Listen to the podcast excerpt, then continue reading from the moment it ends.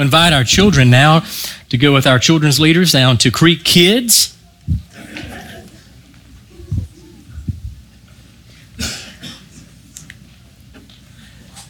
This morning at 7:45 a.m., about a dozen of our church leaders met over at First Baptist Church of Sandy Springs to do a prayer walk, to pray for First Baptist Church and for the Orbits Drama Academy, for Misty Creek, for Cumberland Academy, which is across the street as well, for all of Sandy Springs. And we were listening to the voice of truth discerning God's call and where He would have us go next in 2020, He's brought forth this holy and sacred connection that we could have never dreamed of. God is on the move.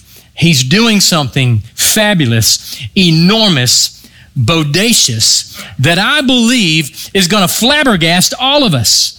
We're going to be in awe of what He's doing.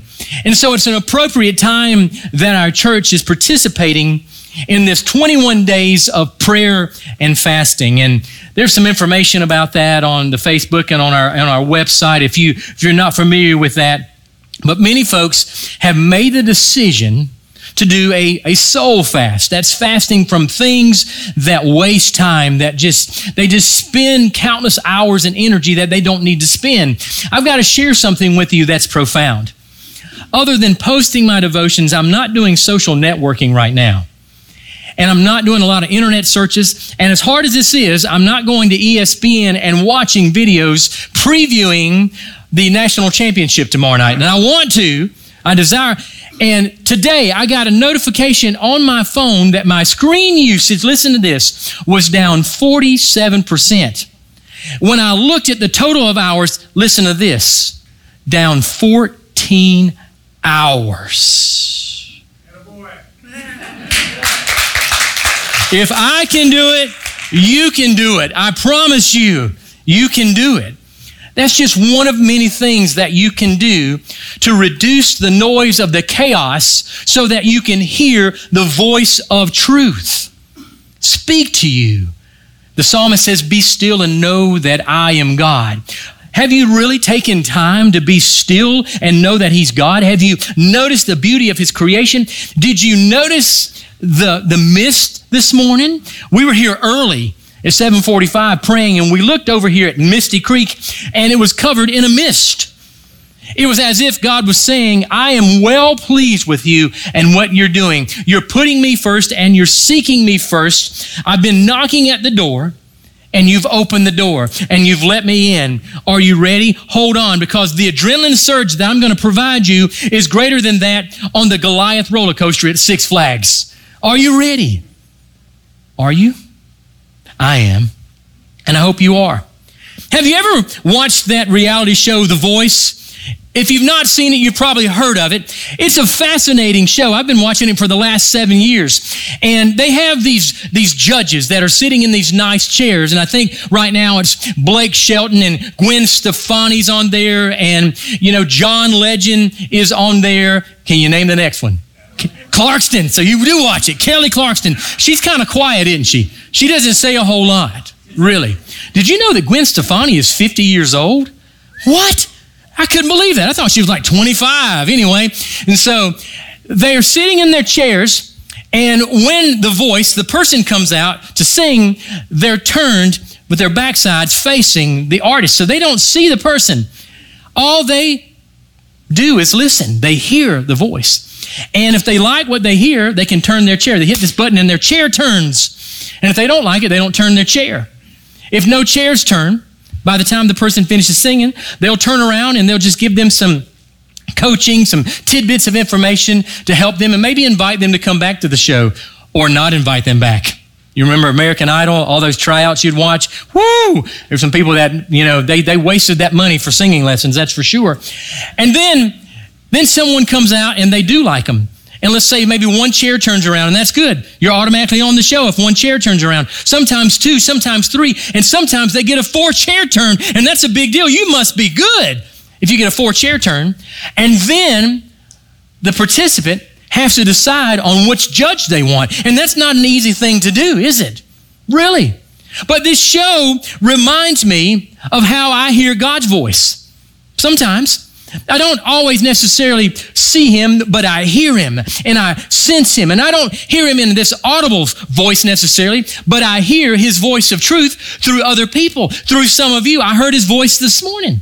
I heard his voice through nature. I heard his voice in the stillness, in the quietness of the place. I was walking and standing. Both of our scripture lessons today deal with the voice of God. The premise of the voice, the show, reminds me of how I hear that voice. And it's a powerful thing, isn't it? God conversed with Adam in the garden. He told Noah to build an ark. He spoke to Moses in the burning bush. He promised Abraham a son. Paul heard his voice on the way to Damascus. But does God still speak today? Often people will ask the question Should I hear his voice? If I'm close enough and faithful enough, will he speak to me? Will I hear his actual voice? Well, Tim Tebow, do you know who he is? He won a couple of national championships at the University of Florida. He tried it in the NFL. He wasn't given a fair shake, my opinion, and, and now he's a, a college football analyst. And he speaks around the country. He's a strong young man of faith, and he plays some minor league baseball, and he's pretty good at it. I think he bats 194. That's not that great. But when he does hit, man, the ball goes for miles, miles and miles. Well, he was speaking to a group and he said this. He says, I don't recall a time when I literally heard the voice of God. But I do know that he speaks. He speaks through pastors, he speaks through people, and he speaks through his word. And many times he is leading me through others. How profound is that? I believe that. I believe that. Now, in Exodus, we read this in Exodus 4:12. Now then go, and I, even I, will be with your mouth and teach you what you are to say. That's God speaking directly to Moses. Moses was overwhelmed when he saw the burning bush not being consumed by the fire, and then he heard the voice of truth. He heard the voice of God. Yet when he heard God's message that he wanted Moses to go and free his people, Moses ran through this huge list of excuses. I'm nobody important, Lord. Why should you send me? Isn't there somebody else? What if they don't believe me? I'm not a good public speaker. I stutter. God wasn't surprised with that. He knew what Moses couldn't do, and he also knew what he could do through Moses. Do you know that God can do mighty things through, through you? Through God, with God, all things are possible. Do you know what that really means? That means you and your weak, fragile human limitations, you can do all things if God empowers you and strengthens you and you rely on the power of His Holy Spirit. All things can transpire. All things are possible. All things can happen. What does God have in store for Misty Creek? We don't really know, but God knows. And with His power and with His strength and dwelling on His presence and seeking Him first, seeking first the kingdom of God, He's going to take us places we never thought possible. And that's exactly what He was saying to Moses. I've got this. You've got this because you've got me. You've got the power. You've got my power. I'll speak through you. I'll act through you. He said the same thing to Peter in Peter's first sermon after Pentecost. He spoke through Peter. And Peter spoke his words. Peter acted on his behalf. His actions replicated that of Jesus. We can do the same thing if we remove all of these distractions in our lives that take our time and we're always looking at our plodding feet rather than looking up and looking out and seeing where the greatest need is. That's Jesus. That's living a productive life. Let's just say that. And with God, there are endless possibilities in 2020 and the rest of your lives. He gave Moses a sign, he gave him authority. He said, Moses, I am, I am. God revealed his name, Yahweh, to Moses. Wow. That's how intimate the relationship was. You know that God gave everything Moses needed for the job, and God has given you everything that you need for life, ladies and gentlemen. If you don't memorize any verses of Scripture in your life, I want you to memorize this one. This is from 2 Corinthians 9 8. It's in your notes, by the way. You have this, okay? It will blow your mind if you grasp this passage. The truth of it will blow your mind. Here it is. And God is able to make all grace abound to you so that always having all sufficiency in everything, you may have an abundance for every good deed. He will be your power. He will supply all that you need. His grace is free to you. His love is a free gift. It's up to you to choose that gift, take that gift, absorb that gift, digest that gift, and regurgitate that gift to the world, to tell others the story the story of faith that you have within you right now. I believe that God speaks to each of us, but I believe that He speaks most clearly through His Word. There is no ambiguity in the Word of God. Can I get an amen on that? There's no ambiguity. There's no compromise with God's word. It is God's word. It's the inherent word of God Almighty. He inspired men and women, ladies and gentlemen, to write this story that you and I have. We have, I told the young people this today in their Sunday school class over at Panera. How would you like to have Sunday school at Panera? We didn't have that when I was a kid. It was in a room with four dark walls and no windows. That was it. And we looked at this Bible the whole time. And I love the Bible, but Imagine being a teenager and doing that. That's why so many strayed away from the faith so quickly. I'm afraid of that. But anyway, I said to them, and I say this to you this morning endless possibilities that He's with us, that He's not going to leave us, that He's leading us somewhere that we never thought possible if we would surrender to Him. And I told them that the Word of God, we do not compromise what God's Word says. It's the truth. Now, on this baptism of the Lord Sunday, did you know that was a Sunday it is? If you followed a liturgical calendar, which I don't really follow that anymore, but sometimes I'll look at it.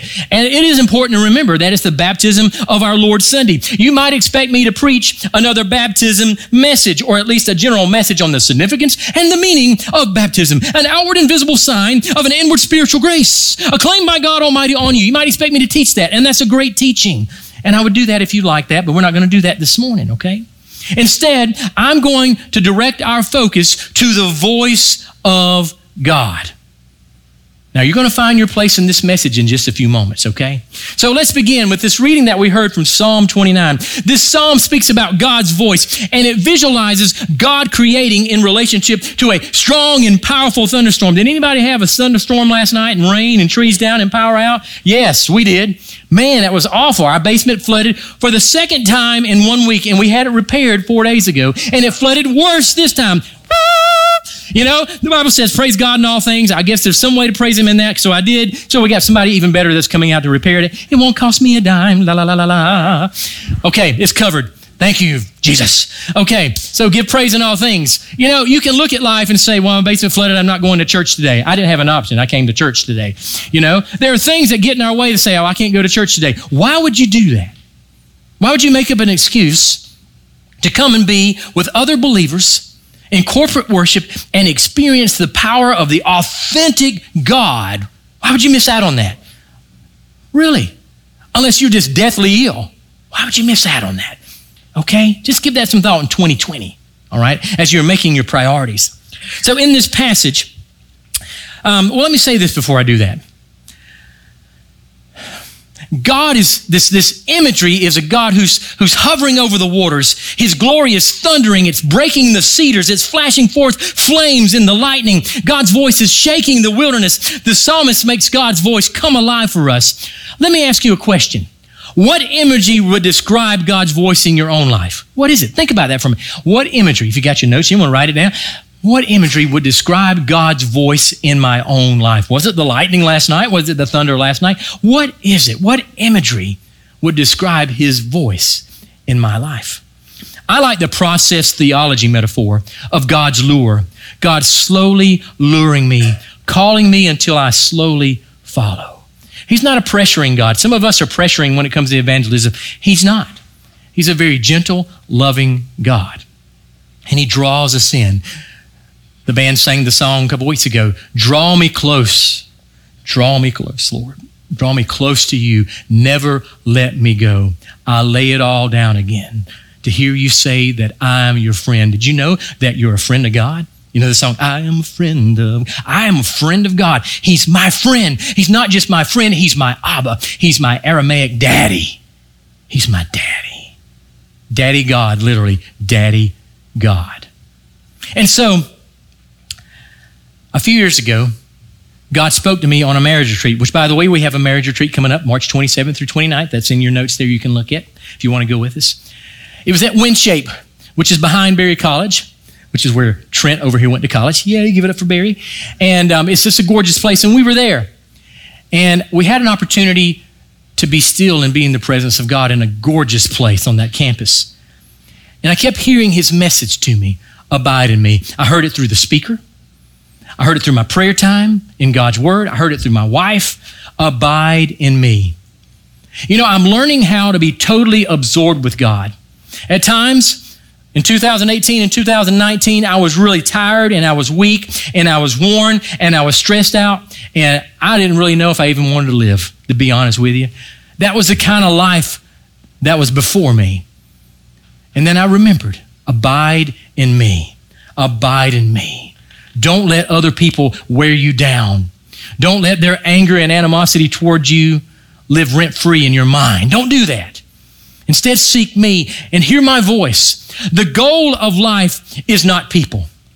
It's not. It's not to please people. It's to please God. That's the goal of life. Only in Him shall we find the rest that we're seeking, the restoration and the wholeness. Nothing else, no bottle, no drug, no movie, no person. It's God.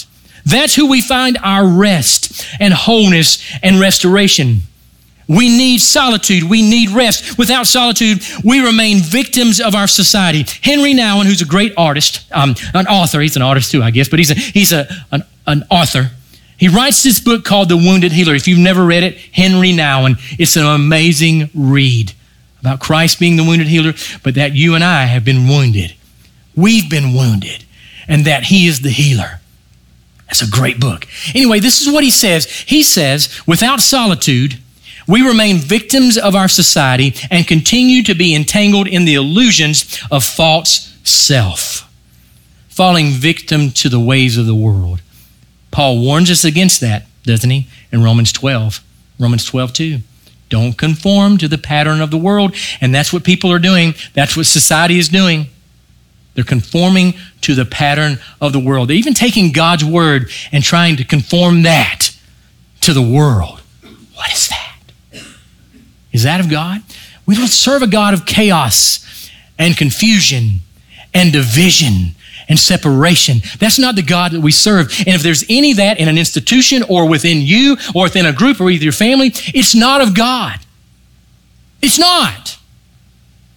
So pray. Pray that division wouldn't come your way. Separation and confusion wouldn't come your way. Pray that God would take you out of that voice of confusion and bring you more into His voice of truth. Listen to His voice. Jesus was very intentional about rest. He withdrew the solitude many times, and He was the busiest man that ever lived and existed, yet He found time to be still and rest in His Father's presence. What's your excuse? Why are you not coming out of that noise of the chaos and listening to the voice of truth? He wants you to. He wants to have that relationship with you. It was in these moments of solitude that Jesus heard his Father's voice. In his humanity, God set him free from his flesh, and he can do the same for you. In our passage from Matthew today, we might all wish for the, the heavens to part and for a dove to descend and for God to declare in front of all that we are pleasing in God's sight. But it usually doesn't work quite that way for us. So, how does it work for us? How can we know that God loves us? The Bible tells us so. Jesus loves me, this I know, for the Bible tells me so. That's all you need to know today. Everything else I just said, all those notes in there, they're great. You just need to know that Jesus loves you, that there's no condemnation for those who are in Christ Jesus. That's really all you need to know. If you know that, you're set free to be who He created you to be. We make it so complicated, don't we?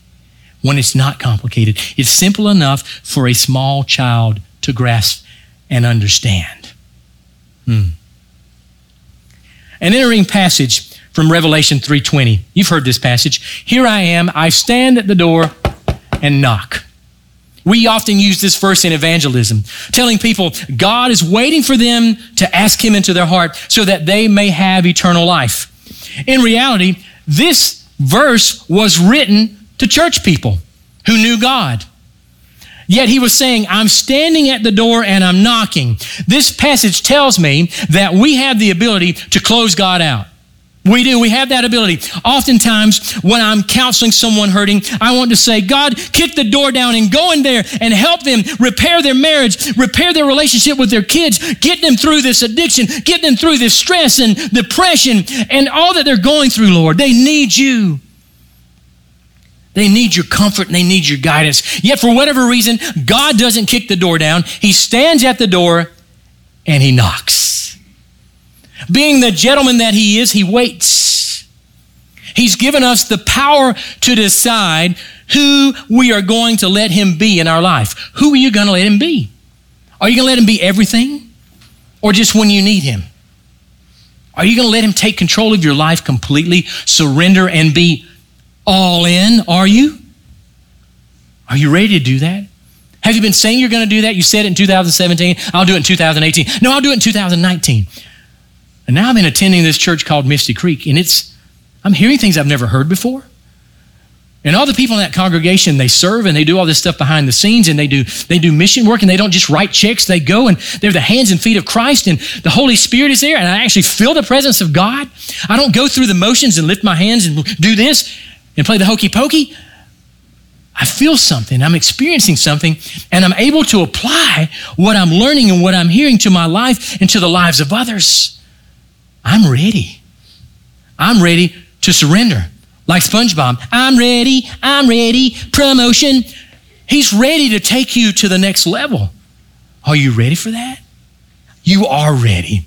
If you're here today for the first time, He's going to equip you today in this very moment in less than a half hour to be who He called you to be. If you will open your heart and your mind to receive Him in that way, to surrender to Him. I don't want life to be like it was. I want to live that new life that Jesus talks about, that abundant life. He has that for you. He's ready to give that to you. You can either keep the door shut or you can open it. You don't crack it. You open it fully and you say, Here I am, Lord. I'm yours. I surrender all to you. We have the power to hear his voice or not. Who is God? I think for us to open the door and let God in and hear His voice, we need to know who He is right now. Who is God? This is actually the most important question that you'll ever answer in your time here on this earth. God, the creator of the universe, the sustainer, the lawgiver, the one who sent his son to die on the cross for the forgiveness of our sins so that we could be reconciled in relationship with him, the guiding force, the Holy Spirit, the still small voice of direction, the one who counsels and comforts us and reminds us of the truth. That's who God is. He's everlasting. He is Yahweh. And he's here. He's present in this place. Jesus said it. Whenever two are gathered in my name, there I am also. So he's here. He was downstairs in the inaugural Sunday school class that Jeff Willis taught with about 20 people. He was in that room today. He was in Panera with about 12 young people today. He was walking this campus with about 10 or 12 men this morning. He was with you when you got out of your bed and you contemplated, do I really want to go today? Hopefully you're beyond that and you wake up and you give God glory and you say, I get to go and worship you today. And I'm going to worship you when the time I get up to the time I go to bed. I'm going to do it on the way in the car here. I'm going to sing praises to you. I'm going to pray all the way there. And then when I get there, I'm going to be ready because it's game day. Sunday is game day, folks. We come alive and we're ready for the entire week. It's not something that just ESPN does. God's been doing game day for a long time, a lot longer than Stuart Scott ever did it. God rest his soul. So, who is he? Who have you allowed him to be in your life? Think back over this last year. Has he been with you every second? Of course, the theological answer is yes, Stephen. But have you allowed him in or has he been outside the door? Have you given him the chance to be present, fully engaged in your life, directing, loving, comforting, reminding you of the truth, and extending grace, all the while guiding you? Have you really allowed him to do that? Who is God in your life recently? Is he on the shelf or is he in the action? Just a good friend that you consult when the going gets tough? Just a memory of something that is powerful and at times shows up in your life to make a difference? You get a chance today in the new year to decide for yourself again who is God and who are you going to allow him to be? Christina Porter sent me an email I sent an email out to our missions team about all that God has accomplished, and you're going to get to see that list next week in a PowerPoint presentation. And she responded with this amazing challenge. I'm going to give you an opportunity to do something. You can start today and next week and conclude by the end of the next week, next Sunday, to write yourself a letter. Your goals and your desires for 2020. To begin praying about that we did this at Panera with the youth this morning. They're going to do that this week. They're going to write themselves a letter. You're going to write yourself a letter. Your goals, your dreams, they can be spiritual, physical, financial, relationships, whatever they are. But I want you to consult God where He wants to lead you, what His plan is, and you write that letter to yourself. We're going to provide you the paper to do that and an envelope for you to put the letter in. You're going to address that envelope with your address. You're going to provide the stamp. And then next Sunday or the next, every Sunday this in January, we're going to have an opportunity for you to bring that letter that you wrote to yourself and you'll lay it here on the altar. And we're going to mail that letter back to you about mid December of 2020. You're going to open it. You're going to see how you and God did, not you, but how you and God did together. We're going to ask you to make a copy of that letter. Keep that letter at your bedside, at your office table, wherever so that you can periodically pick it up and you can look at it. How are we doing, God? Am I seeking you? Am I consulting you? Are we fulfilling your plan for my life? Your plan, not my plan, but your plan. This is the wonderful thing that we're going to do as a congregation. You get to do that next week. You came to church this morning hoping just maybe God would have something to say to you, that God would put something you need to hear into the worship this morning, into what I say Psalm 29 tells us God speaks in things we can see and hear and feel, but does not promise words. In today's gospel lesson, God speaks, but it's not clear if anyone but Jesus heard his voice. God does speak, maybe not in an audible voice, but in the still small voice, He speaks to you. In the silence, He speaks to you through others. He's speaking to you this morning. At baptism, we put it into words. We name each baptized person as a child of God. I am a child of God. We name that person a child of God. As members of God's family, we have work to do in this life we live. It's a work of faith, a belief in the Christ who came among us and lived a human life in the spirit that lights the way we are to follow. And even in the darkest times, there is a God. There is a God whose voice calls out that we are dearly loved too. Today, you're going to have an opportunity to remember your baptism. You may have been an infant, you may have been a teenager, you may have been a grown adult. Maybe today, this was not planned, but this is God. Maybe today, you've never been baptized and you desire to be baptized. Let me say something about that for a moment. Okay? You don't have to be baptized to be a Christian. You can call on the name of the Lord and receive Him in the heart and serve Him. But when you are baptized, it's more than just getting wet. As Tony Evans reminds us, you can take a sinner that's not received Christ and you can get them wet. But after you get them wet, they're just a wet sinner. Right? That's a wet sinner over there. you know? But when someone who has professed Christ as Savior and Lord of their lives comes to be baptized, in essence, they are saying that I am identified with Christ. It's a place of identification. Let me give you an example. This is another example we learned from Kingdom Disciple. I have a wedding ring on. Can't get it off. It hasn't come off in 24 years. Now, I'm married. I don't have to wear this ring for me to be married but I wear it because it says, I'm not available. I'm married to that gorgeous woman down there named Karen. It signifies something. That marriage is a calling, that marriage is of God. Marriage is about giving and sacrifice and serving and putting someone else's needs above your own need. That's what this symbolizes. That's what baptism is for us. It's God's claim on us. It's His voice, just as He called out to Jesus I am pleased with you. I love you. You are mine. You are identified with me. You are cleansed by the blood of the Almighty. I am your Savior. And He claims you and He calls you. I want to share something with you. And I told you I my screen time's down, but this is not on the internet. This is my, my Bible. Okay? And I want you to hear this passage of Scripture. Listen to this. Romans 6, verses 3 and 4. Do you not know that all of us who have been baptized in the Christ Jesus were baptized into his death? We were buried, therefore, with him by baptism into death, in order that just as Christ was raised from the dead by the glory of the Father, we too might walk in newness of life. When we put our trust in Christ, we become completely identified with him. That is, in his death and his resurrection. We have this new life. We are resurrected. We are new creations, as Paul tells us in 2 Corinthians 5:17. When we immerse folks in the water of baptism, we are picturing their death to the old life and resurrection to a new way of life. And that happened at the moment you trust in Christ. At the moment you trust in Him, His presence comes upon you and you are forgiven of your sin.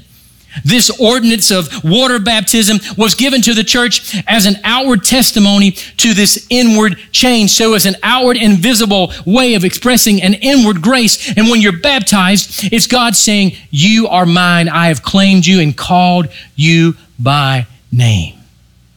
And so this morning, we thought it very appropriate for you to come and remember your baptism. And the way that we're going to do this is a little different than probably you've had done before. I have these stones down here. They're actually pebbles. And they came out of Matthews Creek. Now, you wouldn't know Matthews Creek. SJ and Karen wouldn't know Matthews Creek. Matthews Creek is this little creek that flows behind our little cabin in the mountains, Table Rock, South Carolina. And over the years, I've just collected a bunch of these. And, and God, why am I collecting these? I would ask. What am I going to do with those? Voila. They're in this bowl here. Now, I believe that Doug's going to have something to say about stones and all in just a few moments, but I want to say something about these stones. And the first thing I want to do is you're probably wondering, what in the world is that? This is what I use for circuit training to do my burpees. You know what burpees are? Just kidding. Um, this, this is a stone, this is a rock, and it is heavy. It weighs a lot. But many times, when God rescued his people, even when they were unfaithful, even when they were not following him the way they should, he rescued them and he saved them from various armies and from destruction. And they would raise an Ebenezer, a stone, a stone of help, a stone of hope. They would raise it. They would use stones. They would, they would build an altar with those stones or those rocks. Sometimes they were small, itty bitty stones like those, and sometimes it was a big stone. And this stone today reminds me that we all carry a lot of burdens. A lot of us are weighed down by life. Woe is me. And yet he takes that from us and he bears that burden. He took on the weight of the world's sin, all of it, all those wounds, all those burdens, all those struggles, you know, those thoughts of not being good enough. He took it on himself on that cross, along with the most hard crucifixion you could ever imagine in your life, so that you would not be weighed down by this anymore. He frees you. So when you come today, Doug and I, we will offer you an opportunity to reach in to this water and take a stone. We'll say a few words over you, but this is for you to raise your Ebenezer. Ebenezer. You ever wonder what that word means? This is the stone of help, of hope, of setting me free. I raise my Ebenezer to you today. You'll take this Put it in your pocket, take it home, put it somewhere where you can remember that you are claimed and called and loved by God. And there's nothing that you can do that would ever separate you from Him. That's your Ebenezer. That's your, your stone today. And if you get your hand a little wet, that's okay. That helps you remember your baptism because you may have been small. I was an infant when I was baptized. I don't remember. But when I put my hands in that water and when I touched that stone, I remember that I have been claimed by God, by the power of God by jesus christ and the holy spirit. And that water reminds me that I've been cleansed. I'm going to pray over this water this morning. God, as you hovered over the waters, you brought forth teeming life, life abundant. You made the water holy with your presence, with your breath. And Lord, this water this morning, Lord, we ask that it become holy water, sacred, cleansing water, that when we place our hands into this bowl and we take this Ebenezer, this stone, that we remember that you love us, that you care about us, and that we can place all of our pain, our grief, our sorrow, and despair upon you. And we can let go of that big, oh, heavy stone, that rock that continues to weigh us down. We release that today. Hallelujah. We pray this in the name of Jesus, your Son, our Messiah. So we invite you to come, take a stone, return to your seat, and just pray. Just seek God's guidance. Just be still in His presence this morning. Come and remember your baptism. If you have not been baptized, and today you want to identify with Him, you want to profess Him as your Savior, we'll baptize you right here in this place. You'll be the first ones. I'm serious. We don't have to have a font. We don't have to go out to the river. We can do it right here because this water has been prayed over. It's sacred, it's anointed. And it's not me, it's not Doug that's baptizing anyway. God is the actor in this. He's the power. It's not us, it's what He's doing. You just tell us. Just tell Doug, to say, I'd like to be baptized. Tell me, I'd like to be baptized. And we'll baptize you right here at Misty Creek, January 12th, 2020. So come now and remember your baptism and give thanks. Anybody, just come.